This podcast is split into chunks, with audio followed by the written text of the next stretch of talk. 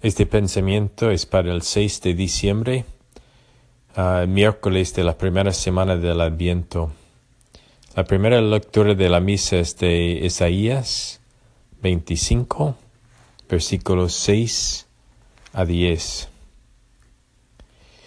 Mis hermanos, Isaías pinta una maravillosa imagen del cielo en la primera lectura de hoy. Él dice, en esta montaña el Señor de los ejércitos proporcionará a todos los pueblos una fiesta de comida abundante y vinos selectos. El Señor ofrecerá una fiesta para todos ahí. Y en el Evangelio de hoy, en San Mateo 15, versículos 29 a 37, Jesús alimenta a miles con siete panes y algunos peces. Jesús subió a la montaña por este milagro y se cumple la profecía de Isaías de la primera lectura. El Señor proveerá, todas nuestras necesidades en abundancia. Nuestros deseos más profundos se llenarán en el cielo. La Eucaristía es un anticipo del cielo. El velo que separa a todas las personas será destruido, dice Isaías nos veremos unos a otros como verdaderos hermanos y hermanas, sin distinción de raza, color de piel o lenguaje.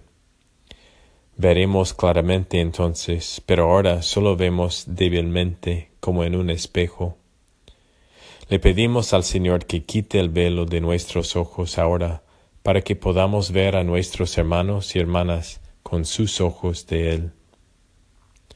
La muerte será destruido para siempre en el cielo.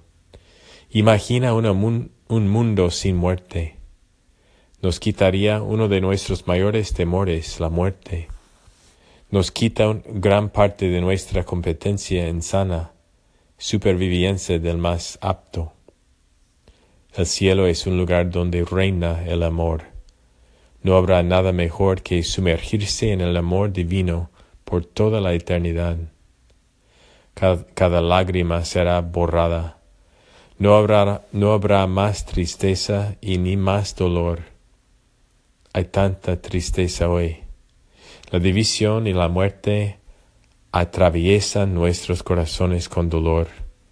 En el cielo ese dolor se convertirá en alegría.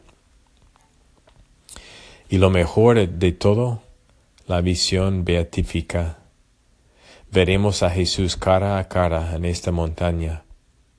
Él es el que vino a salvarnos, el que pagó el precio por nosotros, por nuestros pecados, el que nos redimió.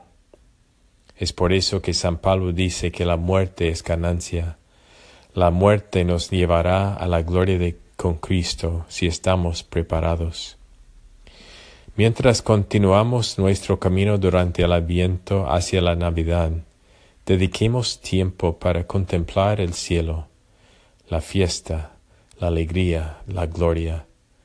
Preparémonos formulándonos estas preguntas.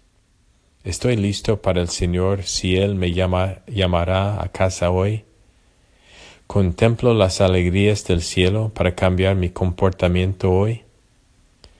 ¿Cómo puedo hacer que el cielo sea más una realidad aquí en la tierra hoy día? Señor, aumenta nuestra fe en ti.